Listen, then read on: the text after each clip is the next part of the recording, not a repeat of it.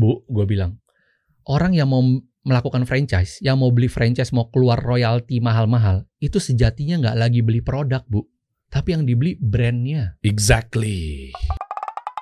Kita kasih solusi. Hadir di depan gua yang suka mensomasi-somasi orang ini nih kerjaannya nih. Sembarangan. Main somasi, somasi. Tapi pernah kan lu somasi orang? Sering. Semua orangan kayaknya udah sembarangan-sembarangan sering juga. Ini gue bawa buat lo. Ya jangan, jangan. Husni Farid Abdad. Eh, bro, Deriansyah. akhirnya kita gabung di sini ya. Masya Allah, Masya Allah. Di luar kita jalanin bukan branding biasa, Iya. ya kan kelas digital marketing dan bisnis syari gitu kan. Ya, Alhamdulillah Allah titipkan member sekian banyak gitu dan lain sebagainya. Nah kali ini di sini kita lagi nggak mau bahas seputar eh, kelas bisnis atau digital marketing, Oke. karena gue tahu eh, expert lu tuh di bidang legalitas. Lu lawyer juga. Ya. Lu apa lagi sih? Legal consultant. Legal consultant Hmm. terus semua lah Eh, terutama concern banget mengenai kenapa sih lu sampai sebegitunya sama UMKM Muslim lo gencar, masya Allah tapi ya, Hmm. gue lihat Husni ini eh, dekat sekali dengan UMKM pengusaha Muslim yang baru mau memulai. Kenapa lo sampai jagain dia perkara merek? Pentingnya apa sih kita daftarin merek kita nih? Maksud gue eh, jalan aja dulu deh. Ya. Ya kayak gitu gitulah. Terus gimana cara mudahnya buat daftarin merek agar kita nggak diakuisisi oleh kompetitor? Kan Ruben Onsu kan kasusnya begitu, Banyak, banyak bro. iya kan? Nah Banyak. coba kita bahas satu persatu deh. Oke. Lu dari lawyer nih pengacara biasa ngurusin kasus orang. Ah, banyak. Du-du-du-du-du. Banyak Ya kan? jarinya, banyak jarinya. jarinya ada banyak, ada 10. Enggak maksud gua apakah ini adalah bagian dari lo hijrah karena memang gue bilang oknum ya. Hmm. Nanti gue salah ngomong nih. Oknum lawyer, oknum pengacara biasanya kan suap menyuap. Nah, apakah itu bagian dari kayaknya gue cabut dari pengacara nih kayaknya nih.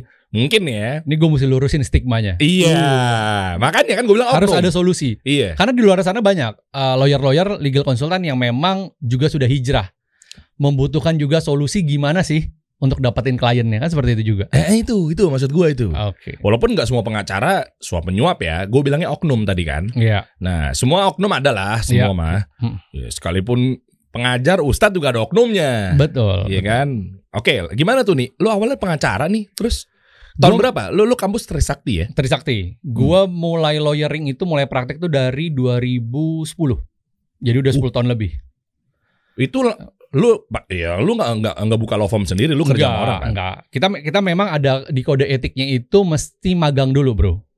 Oke. Jadi kita mesti magang, Mm-mm. kita mesti ambil license juga untuk bisa jadi advokat. Jadi nggak sembarangan orang bisa ngeklaim gue pengacara, gue advokat, legal konsultan nggak punya izin tuh nggak mungkin. Oh, berarti harus S2 dulu. Nggak, harus ada license-nya. Oh, bukan kayak dokter ya. Kalau lu mau dapat spesialis S2. Eh gitu gak sih gua takut salah nih. Gitulah kurang lebih. Eh, jadi kita pokoknya ada license-nya. Oke. Pokoknya untuk Hatta S1. S1 bisa. Oh, Oke. S1 bisa sarjana hukum. Nah, kebetulan juga gue memang ambil S2 juga eh, Hmm. magister hukum. Nah, tapi memang dari dulu tuh gue concern gue udah bisnis sama legal bisnis. Oke. Hukum bisnis terkait korporasi, transaksi, atau orang bilangnya hukum ekonomi. Gue udah concern di situ.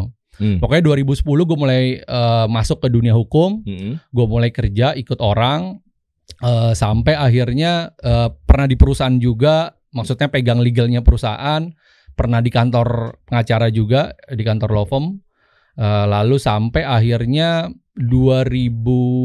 2015-an lah, 2014-2015 gue mulai memberanikan buka sendiri, Oh, jadi empat tahun ikut orang. ikut orang. Oke, oke. Ikut Bukanya apa? Law firm juga kan?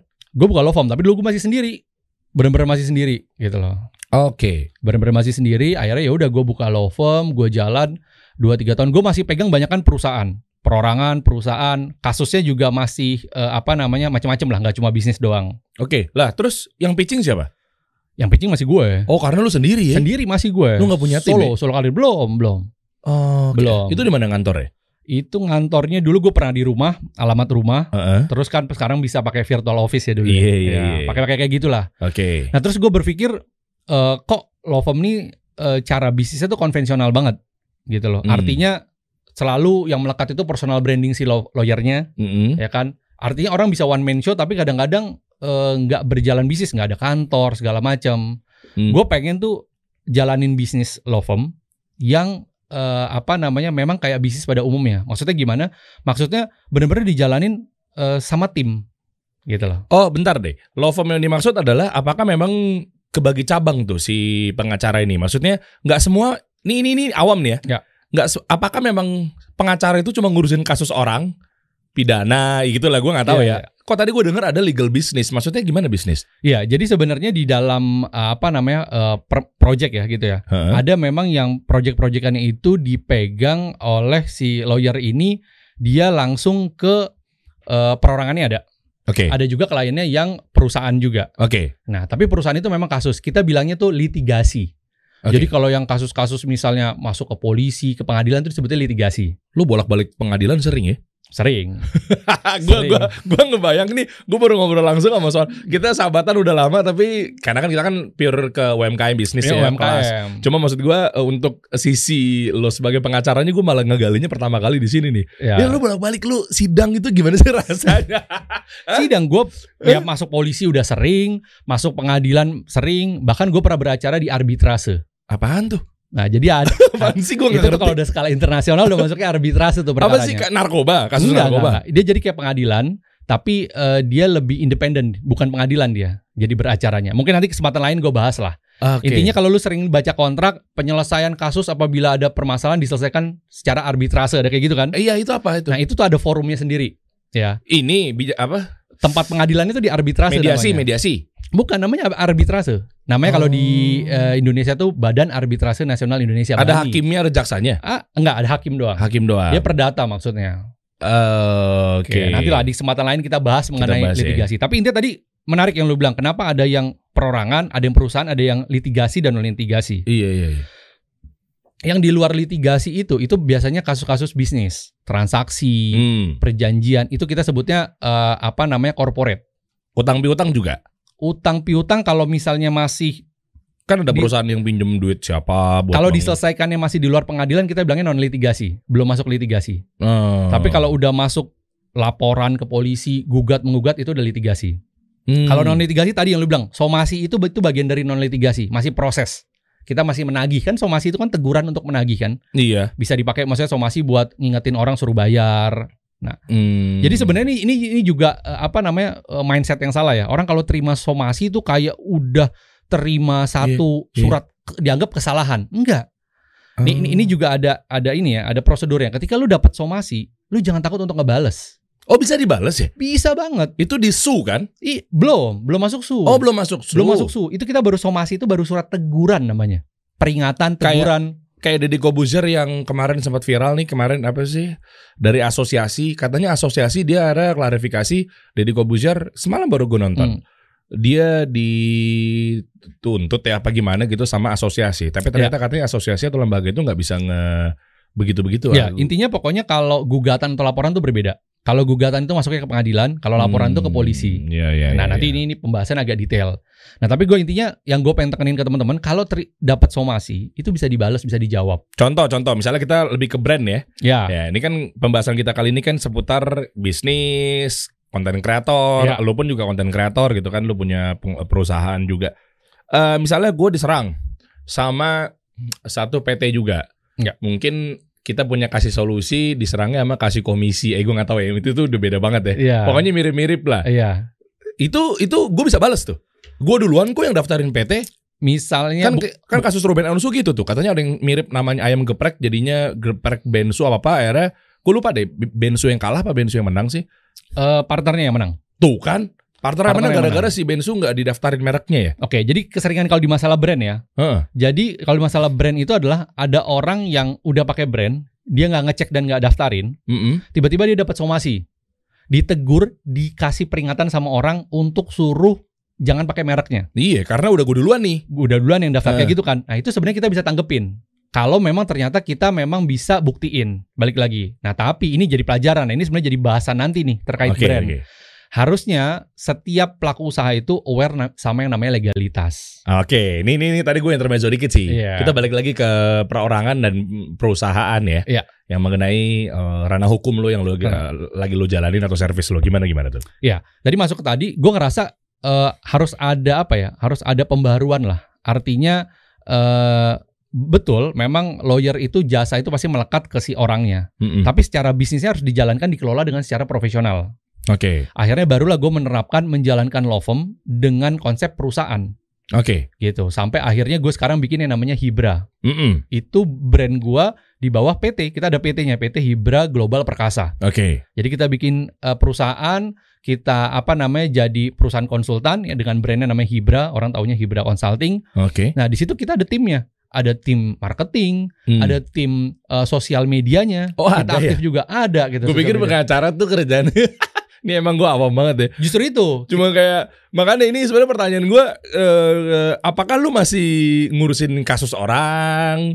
Apa gimana sih sekarang nih Hibra ini? Enggak, lu, lu, lu, lu terserah deh, lu pribadi atau perusahaan lu. Jadi sebenarnya gue masih ada law firm juga. Law firm gue masih aktif. Namanya HFA Lawyers. Tapi Ah, oke. memang gue jarang eh, jarang apa namanya eh, buka dan sampaikan. Kenapa, Baru di kenapa? kesempatan ini gue sampaikan. Oke oke oke. Enggak kenapa kenapa kenapa? Gue tertarik sama eh, cerita lo, lu udah nggak ngurusin kasus orang karena tadi ya suap penyuap tadi. Ya, Oknum ya, oknum ya. awal karena gue hijrah. Karena gue hijrah Tahun berapa? tahun kalau nggak salah dua mulai mulainya sih 2012 2013. Oh berarti lu kerja sama orang udah hijrah dong. Sudah, tapi di situ mulai bergejolak, nggak nyaman kan. Karena kita kan kerja sama orang.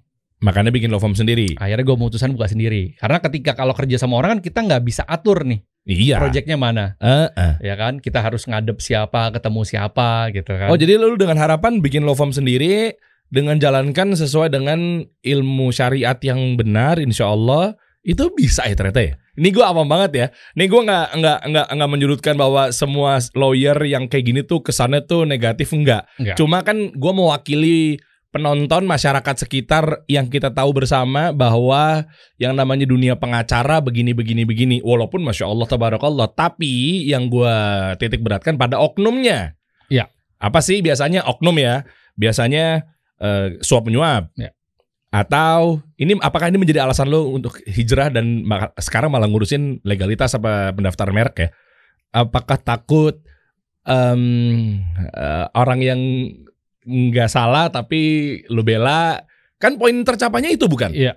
Sampai lu menang lu cuan gitu bukan sih? iya iya pokoknya gini kalau konsep eh, pengacara itu mereka itu bukan sebenarnya mereka itu nggak lihat siapa yang salah siapa yang benar tapi artinya karena ada juga orang yang salah tapi dituntutnya itu tidak sesuai dengan tuntutan semestinya Oh, jadi bukan harus dimenangin banget bukan nih. harus dimenangin Menangi gitu. Makanya gue selalu bilang kalau misalnya gue dapat eh, ada yang konsultasi sampai sekarang atau ada yang minta tolong dong dipegang artinya kasusnya gitu ya masuk ke pengadilan segala gue selalu bilang target lo apa? Kalau targetnya menang kita nggak bisa nentuin menang kalah. Ini terlepas dari lu udah hijrah. Iya. Dari dulu gue selalu bilang Oh, gue pikir karena memang lo udah hijrah, lo tahu enggak ini udah salah salah. ya kalau misalnya memang itu balik lagi nanti keputusan gue. Gue mau ambil kasusnya apa enggak? Kan ini baru sebatas konsultasi kan. Nah, Oke. Ketika konsultasi dia bilang gue ada perkara begini-gini segala macam. Gue kan bilang oke lu mau proses apa? Oh gue mau proses pengadilan aja atau lapor polisi. Oke. Apa yang lu mau cari? Bener-bener keadilan Mm-mm. ya benar-benar lu memperjuangkan hak lu atau memang lu pengen matiin dalam tanda kutip ya matiin karakter seseorang atau ngalahin seseorang gitu loh Oh, bisa segitunya ya? banyak bro banyak Oh, Oke. banyak banget tapi memang ah, balik lagi gue memang dari dulu tuh apa ya hmm, ketertarikan gue atau expertise gue memang di corporate tadi di bisnis Oh, jadi lo bukan kayak Bang Hotman Paris. iya bisa dibilang gitu Kalau enggak, gue lagi nggak bahas lo tentang di lagi di kolam renang sama cewek-ceweknya enggak. Tapi maksud gue Gua- maksud gue maksud itu disensor nih Eh, lu kan kenapa? Gue bilang lu berarti kan bagus dipilih jalan Iya. yang nggak begitu. Ba- banyak sih berapa sih banyak juga lawyer yang nyebutnya itu biasa corporate lawyer atau legal consultant. Oh jadi bukan kayak gitu ya Hotman Paris. Apa sih kita tahu? Kayaknya gue tahu kalau kalau dia, dia memang maksudnya litigator lah banyak beracaranya. Kalau kita nyebutnya itu kalau litigator banyak sidang banyak eh, ya banyak menanganin kasus-kasus seperti itulah. Oh, seperti itu. Nah Ya. kalau ada lagi memang yang corporate lawyer. Nah ini lu nih. Gue memang dari dulu expertise-nya di situ corporate lawyer. Urusin PT, perizinan. iya restrukturisasi merger, merger akuisisi bahkan dulu sebelum gue hijrah tuh gue pegang pasar modal juga tuh perusahaan-perusahaan yang IPO gue yang audit tuh biasanya Oh gitu. gitu Kasih solusi nih mau IPO nih target. Insya Allah. Insya Nah. Sekarang untungnya ada crowdfunding syariah. Oh, Jadi ada? gue gue in charge di situ.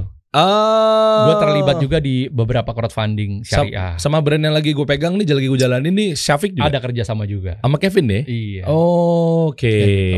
iya iya iya. Nah, apa namanya? Memang ketertarikan gue di situ terputar bisnis. Nah, sampai akhirnya ada momen eh, gue yang tadi lu bilang, kok lu bisa mengarah ke UMKM. Mm-mm, Nah, mm. itu, itu juga ada sebabnya. ah itu kenapa? Itu ada sebabnya gitu. Gue ngeliat kayak ada apa ya? eh, kayak ada nggak keadilan ya. Eh, tidak keadilan antara pengusaha yang middle up sama yang middle ke bawah artinya UMKM. Saya suka kontroversi. Kita mulai dari sekarang. Tegang nih. Anda membela UMKM katanya menganggap bahwa tidak ada keadilan. Iya. Hukum yang mungkin eh, tidak merata. Artinya gini, Nah. lebih kepada eh, pemberian jasanya. Mungkin selalu dibilang, oh yang bisa pakai lawyer itu hanya perusahaan besar. Iya, setuju. Bener nggak? Ternyata Kok Misalnya kayak gue tuh dulu waktu masih gue uh, lawyering ya. Heeh. Ini ini gue bicara apa adanya ya. Ketika gue dulu hari-hari berbatik, berjas. gue kayaknya akan akan ketakutan dan kayak gue main sama lu ntar lu deh. nih. ya, kalau gue tuh hari-hari gue pakai jas, pakai batik ya. Artinya gue datang. Tiba-tiba ada UMKM gitu ya. Ma ada kasusnya brand. Dia bilang, "Bang, gue mau konsultasi." Mungkin dia mikir, "Waduh, berapa berapa per jam ya?" Selalu gitu kan iya, kan. iya, lawyer. Iya. Memang kita dulu hourly. Gue Ah. dibayar per jam dulu. Ajib dong. Jadi kayak gue sekarang gini dua jam sama lu ya gue hitung. Iya jangan kayak gitu dong nih. Maksud gue kan kita kan teman. kalau konsultasi, Oh, ini kan podcast. Iya, iya. Jadi iya. enggak. Oke, oke. Nah itu kita hitung gitu loh. Ah, Oke. Hourly per project dan segala macam. Nah di situ gue ngelihat eh, apa namanya ini ada ada faktor juga di beberapa tahun belakangan ini. Mm-mm. Tapi awalnya gue mikir kayak gitu. Ini ada ada apa namanya tadi ada gap yang gue rasa UMKM juga harus dapat pelayanan ini gitu loh. Hmm. Jadi jangan dianggap dan UMKM sekarang ini menarik. Kalau dulu mungkin ya eh, angka katakanlah 10 tahun. Lo kalau Oke. disebut kata UMKM pasti bilang apa? Orang yang bikin kerajinan tangan, Eh, abang-abang Batagor somai pinggir jalan pakai gerobak. pakai gerobak. Iya. Itu UMKM kan. Heeh. Tapi sekarang udah enggak, Bro. Banyak UMKM Mm-mm. ya, ya maksudnya yang skalanya itu omsetnya itu tahunan udah puluhan M klien gua, Oke. itu sebenarnya kategorinya masih UMKM. Oh iya benar. UMKM itu 4,8 M pendapatan terhitung UMKM ya? per tahun dari sisi pajaknya. Iya. Tapi dari sisi kelas menengahnya itu omsetnya dia itu tidak lebih dari 50 M setahun. Itu masih Oh. menengah. Jadi kalau lu bilang omset gue setahun udah 40 M, mau nggak mau nggak mau dibilang UMKM itu juga sebenarnya nggak tepat. Lu masih UMKM dari sk- skala omset. warung abnormal, bakso bujangan UMKM dong ya? Kita nggak tahu omset dia berapa. Kalau pokoknya kalau udah lebih dari 50 M, dia skalanya udah bukan UMKM. Tapi balik lagi kan ada UMKM yang masih kecil banget karena UMKM itu kan mikro, kecil, menengah gitu. Hmm. Kalau mikro mikro ini condong yang perorangan tadi. iya. usaha-usaha di pinggir jalan, warteg dan lainnya itu mikro. Nah, yang kecil dan menengah ini nih. Nah, kenapa gue mikirnya perlu masuk ke dalam kolam UMKM ini? Karena gue lihat pertama mereka perlu tadi perlu dapat eh, apa namanya pelayanan jasa hukum yang sama seperti perusahaan besar Oke.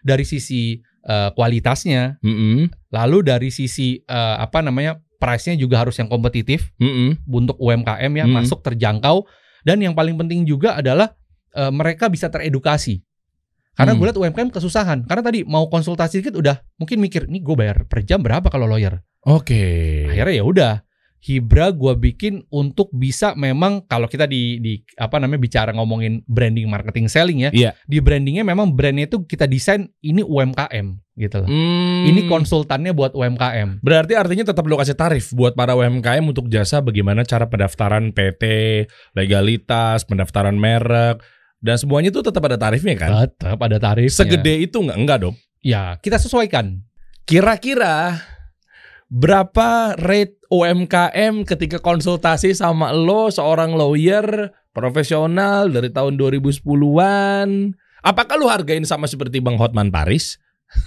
sangat sama UMKM nih lu mah tega. enggak enggak Ya apa sih biasanya gini deh ben- sebelum ke harga bentuk konsultasi apa yang biasanya lu beri eh, mereka tanyakan dan lu berikan solusinya. Oke. Sebenarnya kalau di kita itu kalau sekedar masih awal ya, konsultasi awal, Mm-mm. kita pada umumnya itu masih free. Ya, jadi nggak ada masalah. Oh jadi kalau ngomongin kenapa brand itu harus didaftar nih Mas Usni gitu ya? Itu santai aja, itu kita malah ngobrol. Serius Ma- lu? Iya, malah Oke. kita kan juga bikin sering bikin live ya, IG Eh, live eh, segala. Di eh. situ kita eh, momen interaksi lah. Oke. sama pelaku UKM. Mau nanya, nanti kalau kurang puas biasa ada yang DM, ada yang kontak ke mimin kita juga nanya. Oke, Itu oke. nanti di, akan diarahin ke langsung ke konsultannya. Karena yang kit- eh, yang ada di Hibra itu bukan cuma sekedar orang ngerti hukum Mm-mm. atau ngerti merek atau ngerti PT, karena memang sarjana hukum dan konsultan hukum. Oh iya, Ibrahim co-founder lo tuh, lo founder Ibrahim kok. Ibrahim juga ini kan, Sarjana hukum, lawyer juga, lawyer hukum. juga ya. Iya. Oke, nah yang biasanya ditanyakan sama pelaku-pelaku brand UMKM itu apa sih? Sederhana sih, kenapa mesti daftarin merek? Kenapa merek itu penting? Kenapa harus bikin PT? Apa bedanya PT, CV? Kadang kenapa sih mesti bikin perjanjian tertulis ya kayak gitu-gitu? Oh iya, lu berpartner pasti kan ada perjanjiannya. Iya. Apakah betul. materai perlu apa enggak? Nah, iya kayak gitu-gitu. Terus nanti kalau bisnisnya udah banyak, gimana sistem ketenaga kerjaannya buat karyawan? Oh, Kan mesti diatur. Oh iya. Kalau di Hibra tuh gue sering bilangnya namanya ada legal check up bisnis. Apa tuh yang lu eh, checklist? Yang kita up pertama mengenai kalau lu bisnisnya eh, bisnis pasti kan nggak mungkin sendirian ya. Iya. Artinya bisa lu berpartner atau lu berurusan dengan pihak lain, penjual, pembeli, agen, distributor. Nggak mungkin lu mau jualan tapi nggak berhubungan sama customer kan Oh nggak iya, mungkin. iya. Itu semua kan perlu adanya perjanjian. Oke. Nah, ada yang memerlukan perjanjian tertulis. Jadi di legal check legal check up pertama itu gue selalu bilang eh, cek lagi perjanjian lo Hmm. dengan mitra, dengan karyawan, dengan partner sekalipun udah ada belum perjanjiannya. Kalau belum ada pastikan bikin tertulis. Karena apa? Hmm. Karena manusia punya keterbatasan daya ingat. Jadi Yeah. harus semuanya dido- didokumentasikan secara tertulis. Itu yang Oh, pertama. Yang oke. kedua mengenai haki. Hmm, ya. hak kekayaan intelektual. Hak, hak, hak kekayaan intelektual. Hmm. Merek, paten itu masuk di situ semua. Nah, tapi biasa orang fokusnya UMKM terhadap merek. Eh bentar deh, bedanya paten sama pendaftaran merek tuh sama gak sih? Beda. Beda ya? Orang sering eh, kesalahan itu bilang gue mau patenin brand. Iya iya iya. Beda. Paten itu untuk temuan inovasi teknologi. Contoh contoh. Contoh misalnya lu menciptakan eh, software Oh. yang berhubungan sama memang teknologi Hmm. itu dipatenkan. harus teknologi. Kalau gue punya kan gue punya parfum nih. Hmm. Parfum yang benar-benar eh, pertama di Indonesia racikan gue misalnya pakai air AP gitu.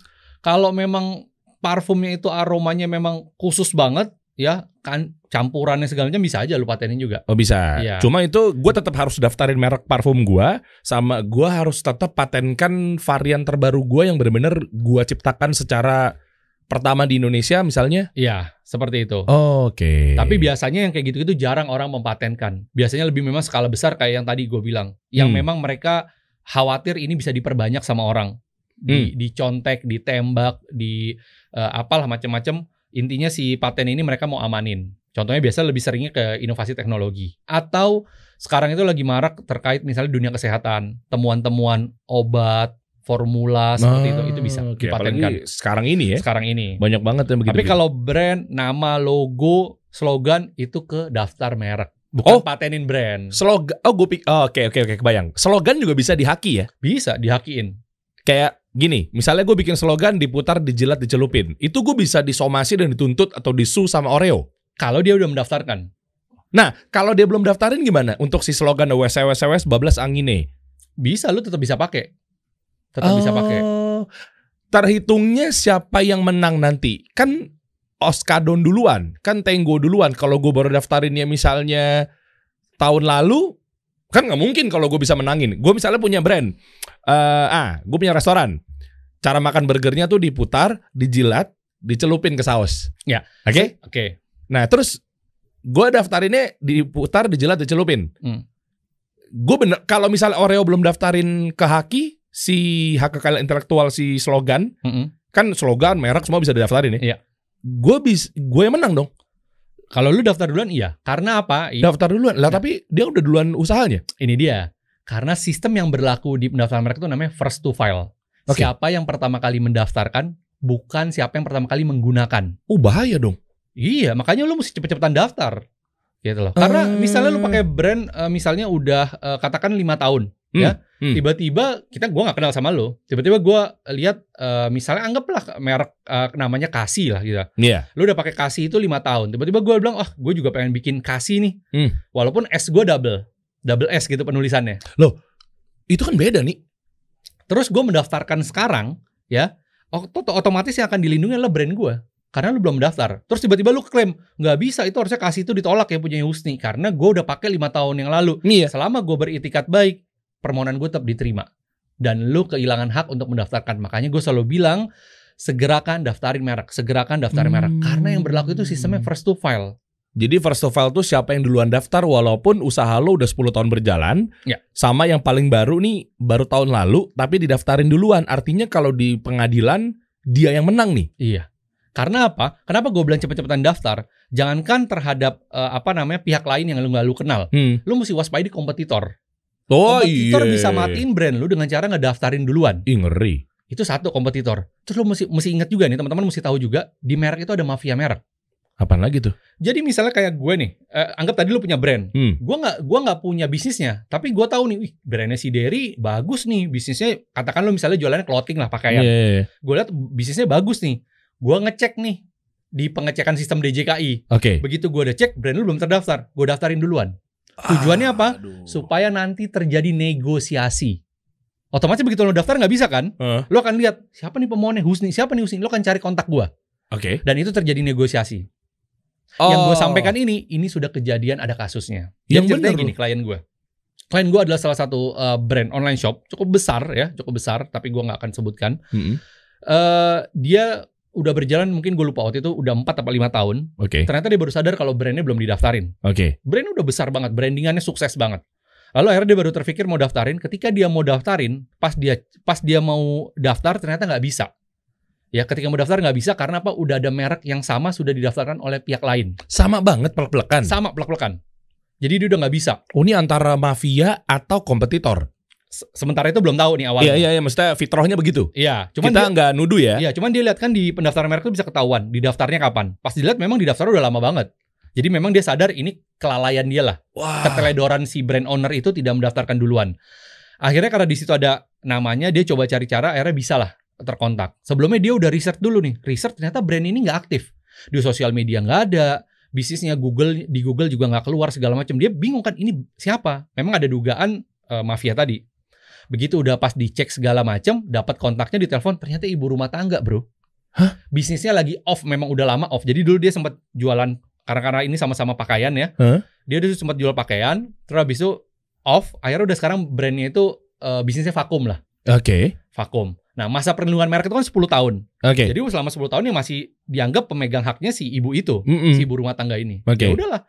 Karena apa namanya si brand owner yang tadi gue bilang klien gue itu butuh sama brand itu, otomatis kan dia mengajukan penawaran dong. Udah saya beli aja. Aduh. Karena merek itu bisa dibeli, Bro, bisa dialihin. cuan dong keluar. Yoi. Nah, ini ya eh, yang yang poin pentingnya. Ketika ditanya, "Oke, eh, saya beli aja deh." Merek itu bisa dialihin. Hmm. Oke. Nah, balik lagi, kenapa merek bisa dialihin? Gue mundur sedikit.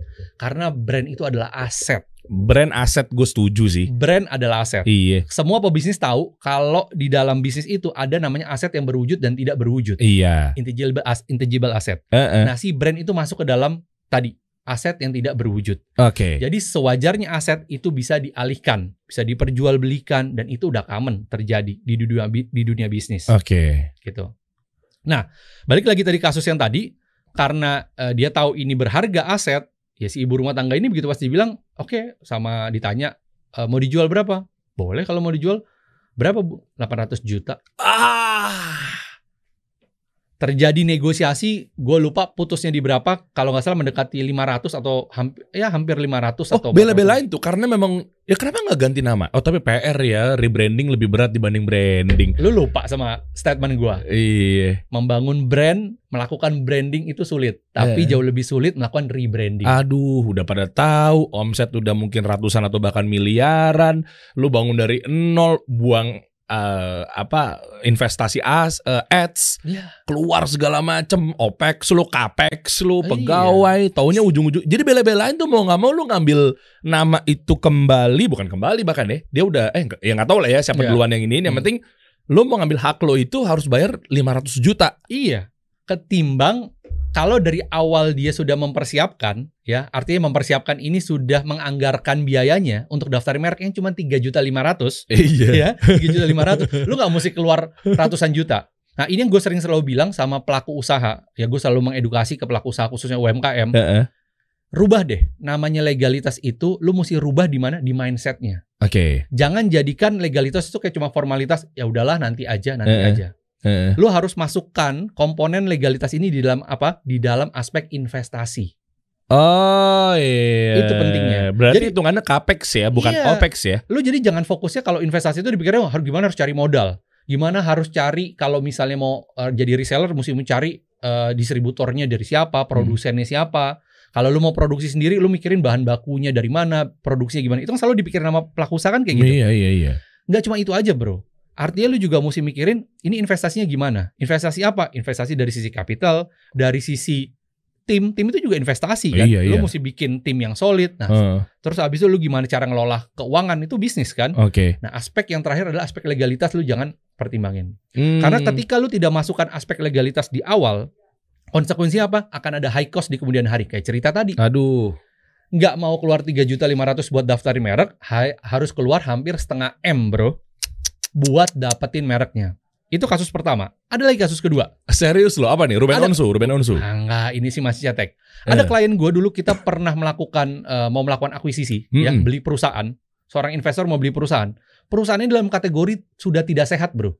Apanya nih? Segi apa nih? keuangannya, punya hutang, tunggakan dan lain-lain. Tapi si investor ini bilang saya mau beli perusahaan itu. Lah aku nekat. Pertanyaan kenapa? Dia, gue juga pertanyakan itu. Pak, ini perusahaannya udah nggak sehat nih. Kenapa lu masih mau beli? Lu tahu kan? Jadi sebelum biasanya sebelum perusahaan itu dibeli, eh, kita melakukan due diligence. Audit. Ada audit, ada Hmm. audit legal dan finance. Finance biasanya ngecek masalah hutang, pajak dan lain-lain. Hmm, Nah, iya. Kita dari legal ngecek ada kasus nggak? Hmm. Itu kita cek bro. Iya. Jangan sampai lu beli perusahaan ternyata perusahaan ini lagi punya hutang 20 m. Iya. lagi digugat sama si A, si Gara-gara B, mereknya ada sama, somasi. uh-uh. Nggak cuma merek aja. Oh iya. Permasalahan bisnis kita Oke. kita audit secara keseluruhan namanya legal due diligence atau legal audit. Singkatnya begitu pas gue bilang kenapa lu tetap mau beli? Jawabannya cuma satu, brand. Oh karena brandnya udah gede banget. Karena brandnya udah gede. Jadi menurut dia ini perusahaan gue beli, gue rapiin masalah hutang-hutangnya, brandnya nggak rusak. Oh. Karena kebetulan si ownernya dulu ngejaga brandnya, dia nggak branding. Kita masih ingat sama-sama bahwa saat ini perusahaan yang bisa dibilang eh, valuasi perusahaannya brandnya paling besar adalah Apple, Apple. ya kan? Oke. Itu nilainya sangat fantastis. Oh iya dong. Dan itu yang memang terjadi di dalam dunia bisnis. Dan fluktuatif lagi Apple ya. Fluktuatif. Gokil. Kadang-kadang ada perusahaan itu secara aset kecil, tapi secara divaluasi kok bisa gede karena apa? Brand. Hmm. Karena brand. Balik lagi ya, ini ini teori lu gimana Iya. brand masalah trust, Iya ya, iya. branding segala macam. Eh, Tujuannya emang itu. Nah, bayangin, lu udah concern banget nge-branding, lu udah bagus banget ngebangun eh, loyal si customer ini ya, Eh, lu udah punya loyalis segala macam, tapi tiba-tiba lu nggak punya hak terhadap brand lu itu. Waduh, berarti ini nih ada ada dua dua faktor nih. Yang Iya. pertama, lo udah bangun-bangun capek-capek taunya diakuisisi atau diakuin. Ya, Yang diakuin kedua, orang. Iya, lagi-lagi brand, Ya. lagi-lagi merek dan brand. Itu yang diakuin. Ada lagi sebenarnya kasus lain, banyak sebenarnya kasus brand Eh, itu yang memang eh, orang melakukan somasi. Ya jelas dong, gue ngerasa punya hak. Heeh. Gue selalu ibaratin gini, merek itu kan aset. Aset itu sama seperti lu beli tanah atau eh, ya lu mau beli tanah atau rumah lah. Iya, gitu ya. capital expenses. Iya, itu kan aset kan. Heeh. Makanya di merek itu tidak ada izin merek, Bro. Namanya sertifikat merek yang lu dapat. Oh. Kenapa? Karena yang diberikan itu perlindungan hak. Sama kayak lu beli tanah. Lu nggak Eh. dapat izin tanah kan? Eh enggak. Yang lu dapat ada sertifikat tanah. Heeh. Ketika lu mendirikan bangunannya baru lu dapat izin mendirikan bangunan IMB. IMB. Karena Iya, memang se- iya. Negara itu pengen ngelindungin hak lu Hmm, gitu. Makanya oke. orang orang suka tanya gini, "Bang, merek gue belum didaftar. Bisa nggak gue jalanin bisnis?" Bisa kalau jalanin bisnis. Karena merek bukan izin bisnis. Tapi pertanyaan gua, me- merek lu belum terdaftar, merek lu belum aman. Apakah lu mau menjalankan bisnis yang mereknya belum aman? Selalu stigmanya gini, "Bang, bisnis gue masih kecil. Iya. Gue belum tahu untuk apa rugi." Gue balikin selalu. Emang ada jaminan ketika bisnis lu udah besar, lu udah untung 100M, 50M terus brand lu bisa didaftar. Ah, Karena ya, sistem ya, first ya. to file tadi, Bro. First of all tadi. Oke, Gitu. berarti gini, kalau kita mau memulai, artinya berarti harus ngecek dulu dong bahwa nama kita nih udah ada yang pakai apa belum? Tepat. Bisa dong. Bisa Jadi lu jangan lihat dari sisi sini kirinya doang, tapi lihat sisi kanan. Artinya maksudnya gini, analoginya. Ya lu jangan lihat dari sisinya bahwa lu jalan dulu, nanti dicek dulu nih kira-kira eh, di pertengahan eh, udah ada yang punya apa belum? Atau sisi kanan yang lu lihat. Contoh, ya udah sebelum gua mau gas, gue cek dulu udah ada yang pakai apa belum. Tepat. Iya kan di platform tertentu misalnya. Tepat. Sehingga lu bisa tahu nih. Nah sekalian lu mau ngecek ada nggak sih sebenarnya brand-brand tuh brand-brand yang udah besar dia tuh apa jangan-jangan semua unit atau pergantian logo atau mungkin rebranding itu ikutan didaftar. Oke, jadi sebelumnya gue jelasin dulu. Mm-mm. Banyak kesalahan yang terjadi ya, kesalahan fatal yang terjadi lah mengenai masalah pengecekan merek. Oke. Pengecekan atau pemeriksaan merek, merek ya dilakukan oleh si brand owner ini hanya sebatas dari Google atau sosial media. Ini kesalahan. Oh ada di ini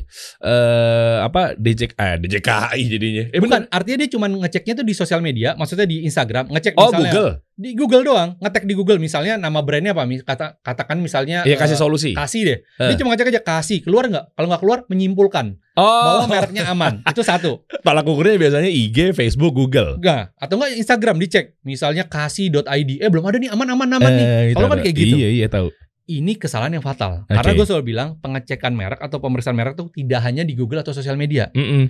Ceklah merek di web resminya DJKI, Dirjen eh, Kekayaan Intelektual, Iya. DJKI. Heeh. Itu ada yang namanya PDKI. Mungkin kita bisa tampilin Boleh, ya? boleh, boleh, Boleh. tampilin coba ya. Nah, kita buka. Oke, nah, Nah. ini kalau lu tampilan udah di Google, lu ketik tuh di Google PDKI Indonesia. Oke. Oke, yang paling atas itu tuh adalah website resminya. Nah, coba sekarang klik, Klik. eh, pangkalan data kekayaan intelektual. Oke, nanti akan tampilannya seperti ini. Oke, stop. Berarti pdki-indonesia.dgip.go.id. Yes. Oh. .go.id berarti pemerintah tuh ya? Iya dong. Iya. Ini pemerintah resmi tuh. Tuh Oke. di bawah Direkto- Direktorat Jenderal Kekayaan Intelektual di bawah Kementerian Hukum dan HAM RI. Wah. Ini valid banget Iya, gitu loh. Iya, iya, oke. Nah, ini banyak pelaku usaha atau brand owner yang masih belum tahu nih. Ini. Hmm. Makanya kita selalu mengedukasikan mengenai masalah ini. Dan sebatas ini masih free. Kalau di legal apa konsultan perusahaan lo Hibra itu masih free. Bi, malah gue bagikan ini linknya. Nih, Oh, lu iya. cek sendiri gitu loh. Nah, Oke. nanti gue akan masuk setelah ini, gue akan masuk gimana tahapan pendaftaran di Hibra. Oh. Ada tahapannya. Oke, Ada tahapannya. oke, oke. Oke. Coba itu kalau merek diklik ada pilihannya apa aja tuh? Ada. Eh, Coba subnya. yang di itu, yang Coba. di merek, ada Merek lo klik deh. merek itu. Ah, itu diklik coba. Nah, itu ada pilihannya merek, paten, desain industri, hak cipta, indikasi geografi. Kan gue bilang tadi, hak itu nggak cuma merek doang. Hmm. Tapi kita fokusnya di merek aja ya. Oke, Hmm, eh, oke. yang merek diklik. Oke. Oke, coba kita masukin KFC misalnya. Oh iya, KFC udah gede ya. Udah gede. Udah gede. Coba Harusnya kita- sudah terdaftar lah pastinya. Iya, iya. Oke, kita ke bawah. Nah, Oke. tuh banyak banget nih. Nah, ini gue mau jelasin dulu dari atas. Coba dari atas dulu ke atas. Kan ada kelas-kelasnya kan nih? Ya, Heeh. itu kalau dilihat tuh, ada yang tulisan didaftar ditolak. Berarti kalau ditolak, berarti merek KFC pernah ditolak. Bisa jadi itu adalah bukan perusahaan KFC tuh, makanya kena tolak. Hmm. Statusnya ditolak tuh. Oke. Terus ada yang didaftar. Nah, kita fokus sama yang didaftar. Coba ke bawah, ke bawah yang, lagi. yang ada warna hijau ya. Ya, Nah, berakhir lagi, apa nih? lagi. Berakhir nih, berakhir. Berakhir itu berarti tadi masa jangka waktunya itu kan 10 tahun. Heeh. Mereka nggak perpanjang. Oke. Oke, terus ke bawah, ke bawah, ke bawah kita pakai. Uh, nah, banyak banyak banget KFC. Ya, kita ambil yang ini deh. Oh, nah di sini, klik. Nah, teman-teman bisa lihat nih, itu statusnya didaftar. Waktu tanggal pendaftarannya itu adalah eh, penerimaannya adalah 2011. Tuh ada tanggal penerimaan. Oke. Sejak permohonan itu dimasukkan, ya itu mereknya udah dilindungin selama 10 tahunnya udah terhitung. Oh, cuma kan tergantung di approve apa enggak kan? Enggak, tapi kalau seandainya dia approve, misalnya lu gini, lu masukin sekarang nih 2021, Mm-mm. di approve tahun depan, Oke. merek lu sudah terlindungi dari 2021. Oke. Eh bentar deh. Kalau lu mau bikin KFC kan tadi ada banyak tuh ya. Iya. Setiap ganti logo dia daftarin. Iya. Karena mungkin memang dia concern banget terhadap pendaftaran merek kan. Hmm. Segede itu aja udah begitu kan. Iya. Logikanya ada yang mau akuisisi KFC, eh lo apaan sih? Gue Iya. udah lu Atau ada yang mau ngejiplak-jiplak ya? Nah, oke. Nah, artinya kalau dia mau daftarin untuk yang kedua kalinya dengan nama yang sama, kok bisa? Oh, karena ownernya udah kedata yang sama ya? Udah data yang sama. Oh. Lu boleh ngelakuin rebranding gitu. Nah, Oh. cuman yang jadi concern adalah buat eh, teman-teman pelaku usaha itu mesti tahu yang namanya klasifikasi kelas merek. Hmm. Jadi di merek itu ada kelas-kelasnya. Coba ke bawah. Ya, kayak contohnya misalnya lu kedaftar KFC kedaftar di Oh. kelas sekian tapi nggak keterima di kelas sekian. Ya, lu lihat tuh. Itu ada kode kelas. Kode kelasnya adalah 29. 29 itu apa? Tuh, untuk barangnya.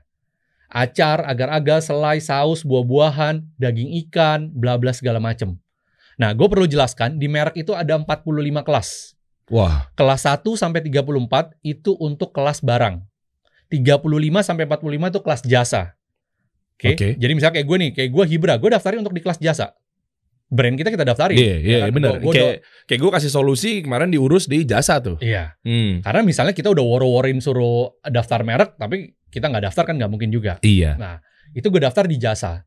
Nah, sama tuh. Nanti itu ada ada namanya kelas. Nah, itu nama pemilik adalah eh, nama si eh, pemohonnya, seperti itu. Hmm, si holdingnya KFC ya. Iya, itu holdingnya langsung. Oke.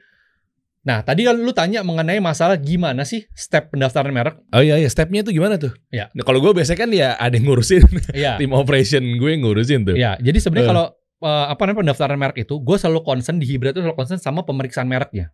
Kenapa? Karena ini jadi tolak ukur brandnya itu bisa didaftar atau enggak. Pertanyaan selalu muncul, ya bang lu kan udah kasih tahu tuh linknya. Kenapa gua nggak ngecek aja? Gue udah cek aman kok. Kenapa sih mesti Hibra cek lagi? Mm-mm. Karena yang kita lakukan adalah pemeriksaan adalah komprehensif Hmm, dan detail. Oke. Kita bikinin lap- apa namanya reportnya tertulis.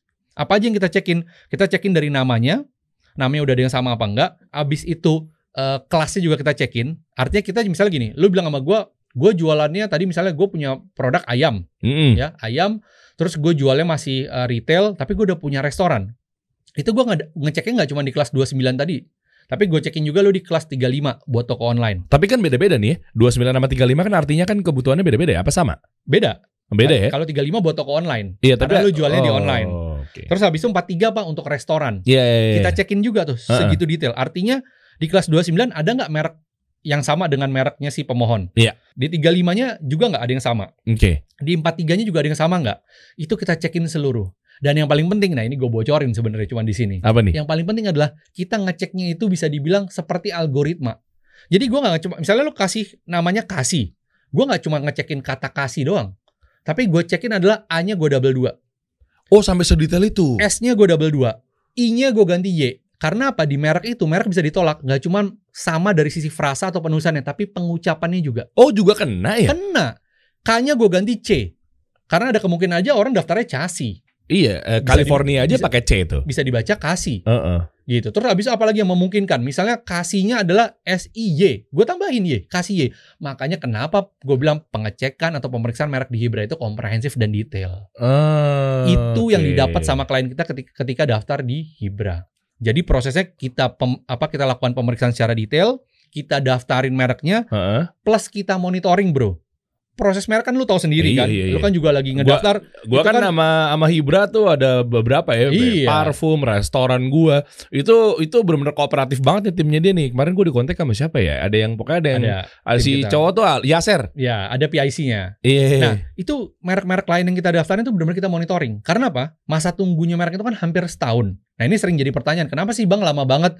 Ya lu lihat aja, satu merek aja daftarnya bisa Iya. 5 10 kelas. Bener. DJKI DJKI ter, keterbatasan. Gue pernah Iya. audiensi sama pihak DJKI. Kenapa eh, banyak banget? Dia bilang iya pak, yang masuk itu ribuan pak sehari permohonannya. Iya, Dan kita bener. mesti ngecekin kan. Dan belum kalau ketolak. Ba- belum kalau ketolak. Nah makanya kenapa pemeriksaan merek itu lama? Justru karena lama, buru-buruan dia didaftarin. Hmm. Nah, Ketika pemeriksaannya tadi makan waktu hampir setahun, itu kan Mm-mm. perlu dimonitoring. Iya. Nggak mungkin dong lu brand owner akan ngecekin tiap minggu. Nih, gua aja gue di kayak aduh kan kerjaan kita banyak nih. Itu yang kita lakukan bro. Jadi servis itu yang kita berikan. Kita cek, kita daftarin, kita monitoring. Bener-bener tiap Eh. minggu loh kita cek. Tiap minggu ya. Tiap minggu kita cek kalau ada update atau ada perubahan itu kita eh, infokan ke kliennya. Eh, Dan yang paling penting nggak sampai sampai di situ aja. Brand itu ketika permohonannya masuk, merek itu ketika permohonannya masuk, itu masih ada kemungkinan namanya ditolak. Istilahnya itu kena usul tolak. Tapi kita masih bisa punya kesempatan untuk memberikan tanggapan. Tanggapannya tuh Hibra juga yang nyiapin. Uh, oke, gini, kalau lu bawa Hibra, tapi kan ada juga agen-agen yang lainnya yang memang dia mengklaim bahwa gimana cara daftarin merek kita bisa. Gimana banyak loh nih yang pakai ads tuh mereka berkeliaran. Ya. Pentingnya daftarin ini. Oke, mungkin kalau di sisi sisi ya mungkin eh, UMKM muslim kayaknya baru lu yang gue temuin. Ya.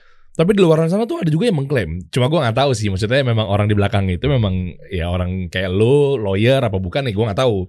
Ya. Cuma menurut gue sih lo positioningnya udah udah lebih unggul kenapa karena lo dua-duanya lo Ibrahim dua-duanya pengacara lawyer S2 kayak gitu-gitu kan Iya. nah itu itu gimana tuh mereka mereka tuh Ya banyak, banyak. Artinya kita juga nggak nganggap itu sebagai kompetitor kita. iya Tapi kan balik lagi dari eh, customer ya dalam hal ini klien eh. kan tahu kan gimana sih mereka dapat eh, edukasi atau advice-nya yang benar atau enggak itu kan kerasa kali bro. iya ada ada satu klien kita pindah ke kita karena dia bilang yang sebelumnya nggak kooperatif atau biasanya ya ini sebenarnya yang gue sayangkan juga ya dari pelaku pelaku apa namanya pemberi jasa lawyer Eh. atau konsultan itu sering memberikan hidden cost. Jadi misalnya dia bilang Oh, iya, tadi misalnya misalnya di Hibra kasih uh, fee tiga juta lima ratus kadang kita Hmm. suka di compare loh kok itu ada yang daftarin merek di sana cuman dua juta lima ratus ada yang 3 juta kok lebih murah Iya kita bilang kita kasih tadi layanannya segitu banyak. Eh, open dashboard transparan deh. Iya. Kalau di sana daftarin mereknya misalnya 3 juta, tapi pengecekan mereknya bayar lagi 500 ribu. Lah sama. Terus nanti kalau tadi kena usul tolak, Iya. kalau kena usul tolak itu ngajuin namanya tanggapannya itu kena lagi, bisa sampai 3 juta 4 juta. Jatuhnya lebih mahal. Oh lebih mahal malah. lebih ya? mahal. Makanya gue selalu Hmm. bilang sama teman-teman, ketika dapat penawaran, jangan lihat cuma sekedar angkanya, minta breakdown uh, scope of service-nya, Hmm. layanannya seperti apa. Itu kan penting. Gini nih, kalau pengacara udah ngaji, hijrah udah nggak ada- ditutup-tutupin lagi tuh, ya nggak? Kita kan nggak boleh dong. Iya iya iya kan kan akad segitu ya segitu kalau udah Iya. kenaikan ya riba Gitu dia. kan kayak gitu makanya Banyak banyak kita gue kemarin dapat take overan merek ya. Jadi dia udah daftarnya sama siapa, tiba-tiba udah tolong Hibra aja yang monitoringin sampai keluar. Atau bahkan tadi ketika mau ketika kena usul tolak, kita yang ngajuin eh, tanggapannya. Alhamdulillah kemarin kita ada kurang lebih 5 sampai 6 brand nih bulan ini aja. Hmm. Bulan bulan ini sama bulan kemarin itu mereknya kena usul tolak, alhamdulillah kita kasih tanggapan diterima sama DJKI. Oh. Jadi kan klien happy, Bro. Berarti lu kedekatan sama DJKI dan dan Sebenarnya enggak sih, gimana kita bisa apa memberikan argumentasi di dalam surat tanggapan itu. tapi kan lu berarti kan kalau pengacara itu kan ya logikanya ya logika awam ya. Kan lu under Kementerian Hukum dan HAM. Kita Apa itu menjadi nilai plus eh, di hadapan mereka-mereka sehingga klien lah happy pakai Hibra karena memang lu dua-duanya powerful eh, founder dan co-foundernya ya lu sama Ibrahim ya co-founder Ya. eh, ngaji juga gitu. Ya sebenarnya kalau yang terdaftar itu kita kan eh, apa namanya sebagai eh, lawyer itu kan terdaftar di asosiasinya, memang ada ya Hmm. asosiasinya Pradi namanya. Gue juga terdaftar di Pradi, Pradi itu apa sih? eh, Perhimpunan Advokat Indonesia. Oh, oke. Ya. Itu memang kita terdaftar resmi di situ. Nah kalau untuk Kemenkumham enggak, tapi sebenarnya lebih dari gimana kita memberikan advice dan tadi argumentasi di dalam surat tanggapannya. Dia dan Karena- itu basicnya harus lawyer dulu. Iya. Minimal minimal. Minimal tahu lah gini, ini aturannya Eh. harus dibawa ke mana. Contoh misalnya kayak lu misalnya brand lu misalnya lu urus sendiri dan lu dapat eh, kena usul tolak. Paling mungkin lu ketika bilang oke bisa bikin tanggapannya, lu akan bilang eh tolong merek saya bisa diterima karena merek ini saya dirikan dari awal. Eh, saya Iya. pelaku UMKM. Iya lagi gue akan ngomong kayak gitu Tolong sih. terima merek saya. Selesai nggak? iya. Iya. Eh, Nggak oke. ada artinya analisanya, Eh, eh, peng- apa namanya? Otomatis kan DJK kan bilang kamu kena usul tolak berdasarkan pasal sekian. Kita kan argumen lagi dengan pasal. iya. Gitu. Dalil dibalas dalil. Asik, asik, asik.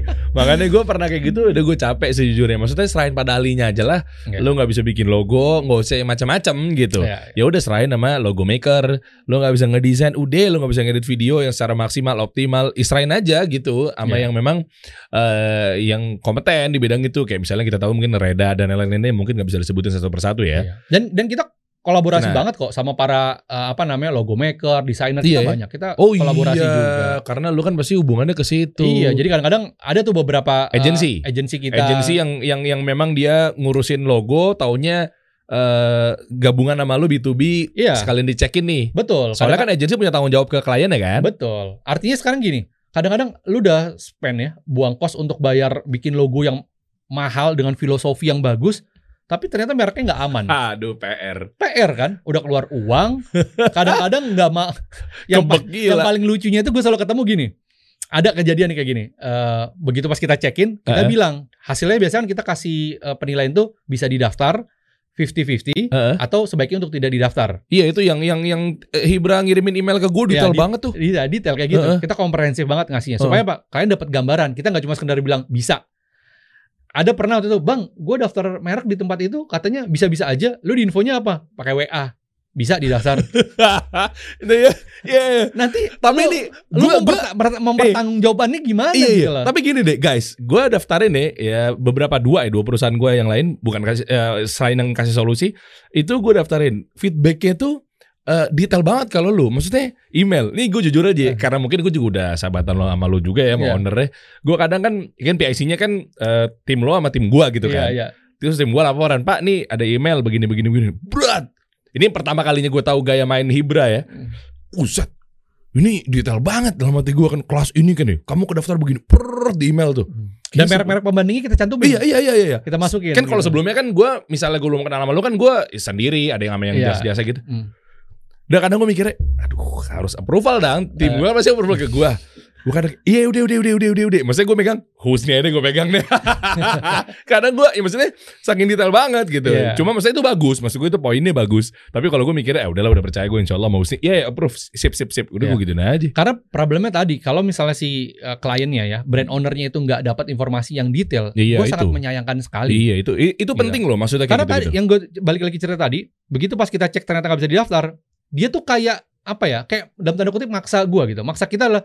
Ya gimana caranya dia? Lu kan konsultan, Oh, coba daftarin gitu loh. Ada ya, ada. ya? Ada kayak gitu. Gue bilang, ya ini nggak bisa. Terserah kalau mau didaftar, ada potensinya tertolak. Kalau tertolak, nggak bisa di refund duitnya.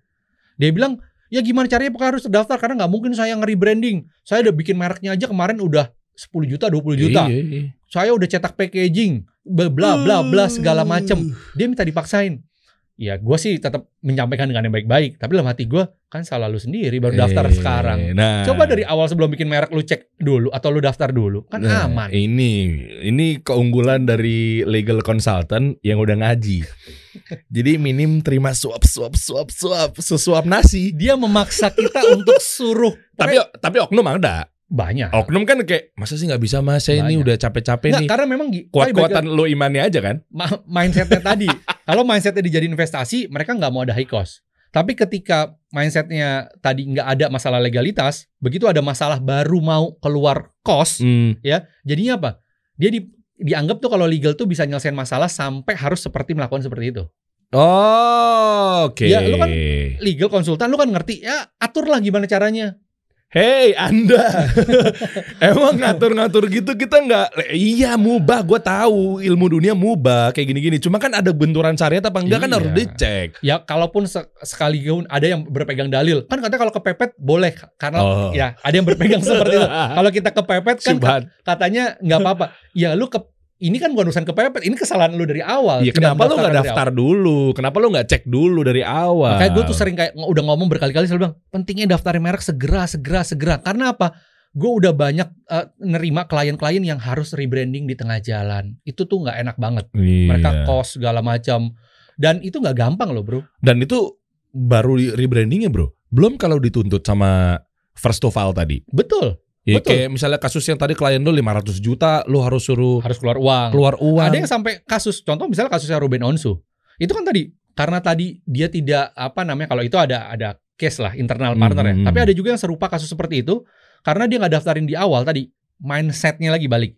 Tidak memasukkan legalitas jadi investasi, mereka nggak mau keluar di depan cuma sebatas 3 juta 500. Mereka harus berujung apa?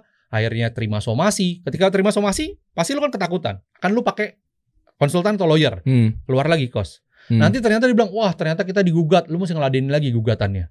Belum sampai Aduh. bisa dilapor ke polisi dan sebagainya dan lain-lainnya gitu loh. Nah itu kan jadi high cost bro, yang gue Iya. bilang tadi.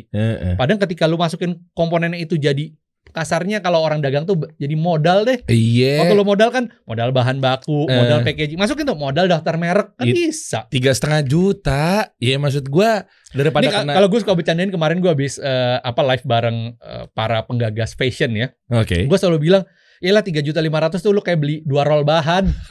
Bener dong. Sawa. Satu roll bahan sejuta setengah. Dia lu beli dua roll bahan. Iya, gitu. iya, iya.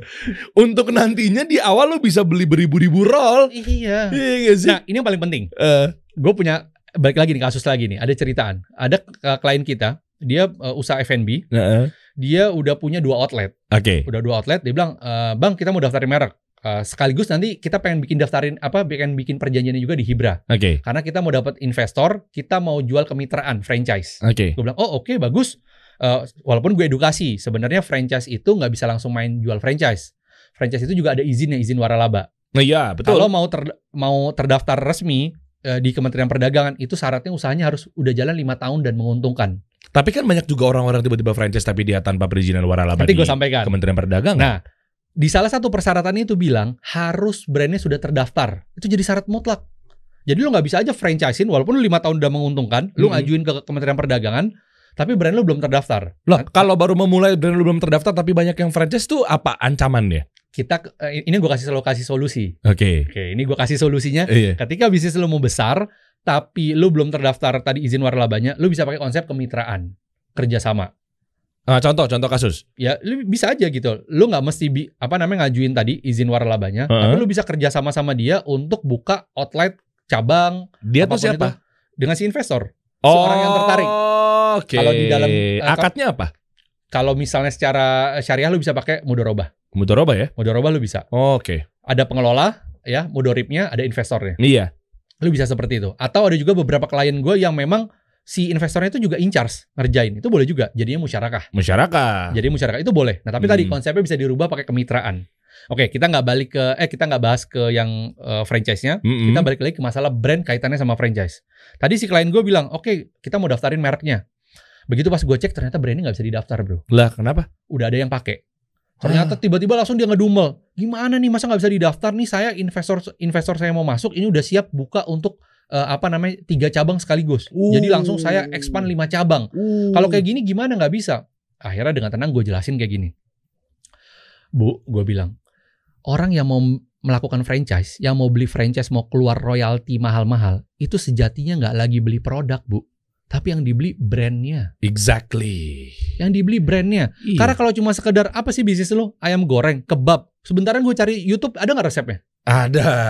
Tapi kenapa dia tidak melakukan cari di YouTube, lalu buka usaha itu? lo the power of brand?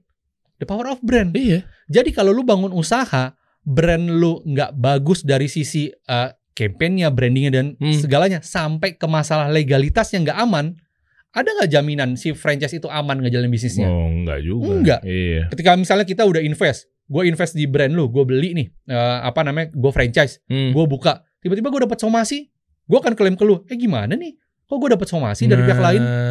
Gue akan datang ke lu dan minta klaim ke lu kan? Oke. kerugian lagi yang terjadi. Oke. Makanya gue bilang buat lu yang pada mau expand franchise ya, mau Eh. ex- expand bisnisnya ke franchise, gue saranin daftarin brandnya dulu. itu dulu deh itu gitu ya. dulu. gitu. Eh, walaupun belum sampai tahap eh, terdaftar di Kementerian Perdagangan Iya, sebagai tadi waralabanya. waralaba tadi. Iya. Oke. Karena pa- bisa dibilang pasti brand lu unik. Semua pasti bilang bilang brandnya unik, produknya enak segala macem. Karena Hmm. gue selalu bilang lu jangan jualan kalau produk lu nggak enak nggak bagus tuh jangan jualan.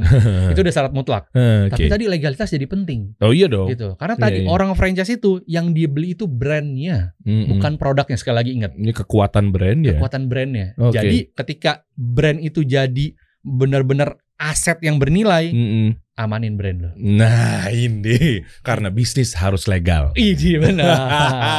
Tapi pertanyaannya gimana caranya? Untuk kalau misalnya teman-teman nih bantuin dong UMKM UMKM kan oke lah tiga setengah gue cincai lah itu mah murah banget Hmm. bahkan di luar sana ada yang 10 juta apa segala macam. banyak. Gimana caranya buat daftar merek di Hibra di Elo gitu lah? Mudah banget tinggal hubungin ke Hibra, nanti bisa di apa namanya di handle sama uh, marketing kita, bisa diarahin ke konsultan ya, nanti bisa konsultasi dulu Hmm. ya terkait produknya, brand segala macam. Kalau emang udah oke, nanti masuk ke pemeriksaan. Oke. Masuk ke pemeriksaan baru nanti akhirnya kita daftarin. Oke, langsung aja cek hibra.id kan ya? Ya, hibra.id Iya. Instagram kita. Oke, itu nggak kurang lagi tiga setengah kok. Lo cek toko sebelah dulu deh. ya ya. Syukron bro ya. Afwan, afwan. Kita kasih solusi.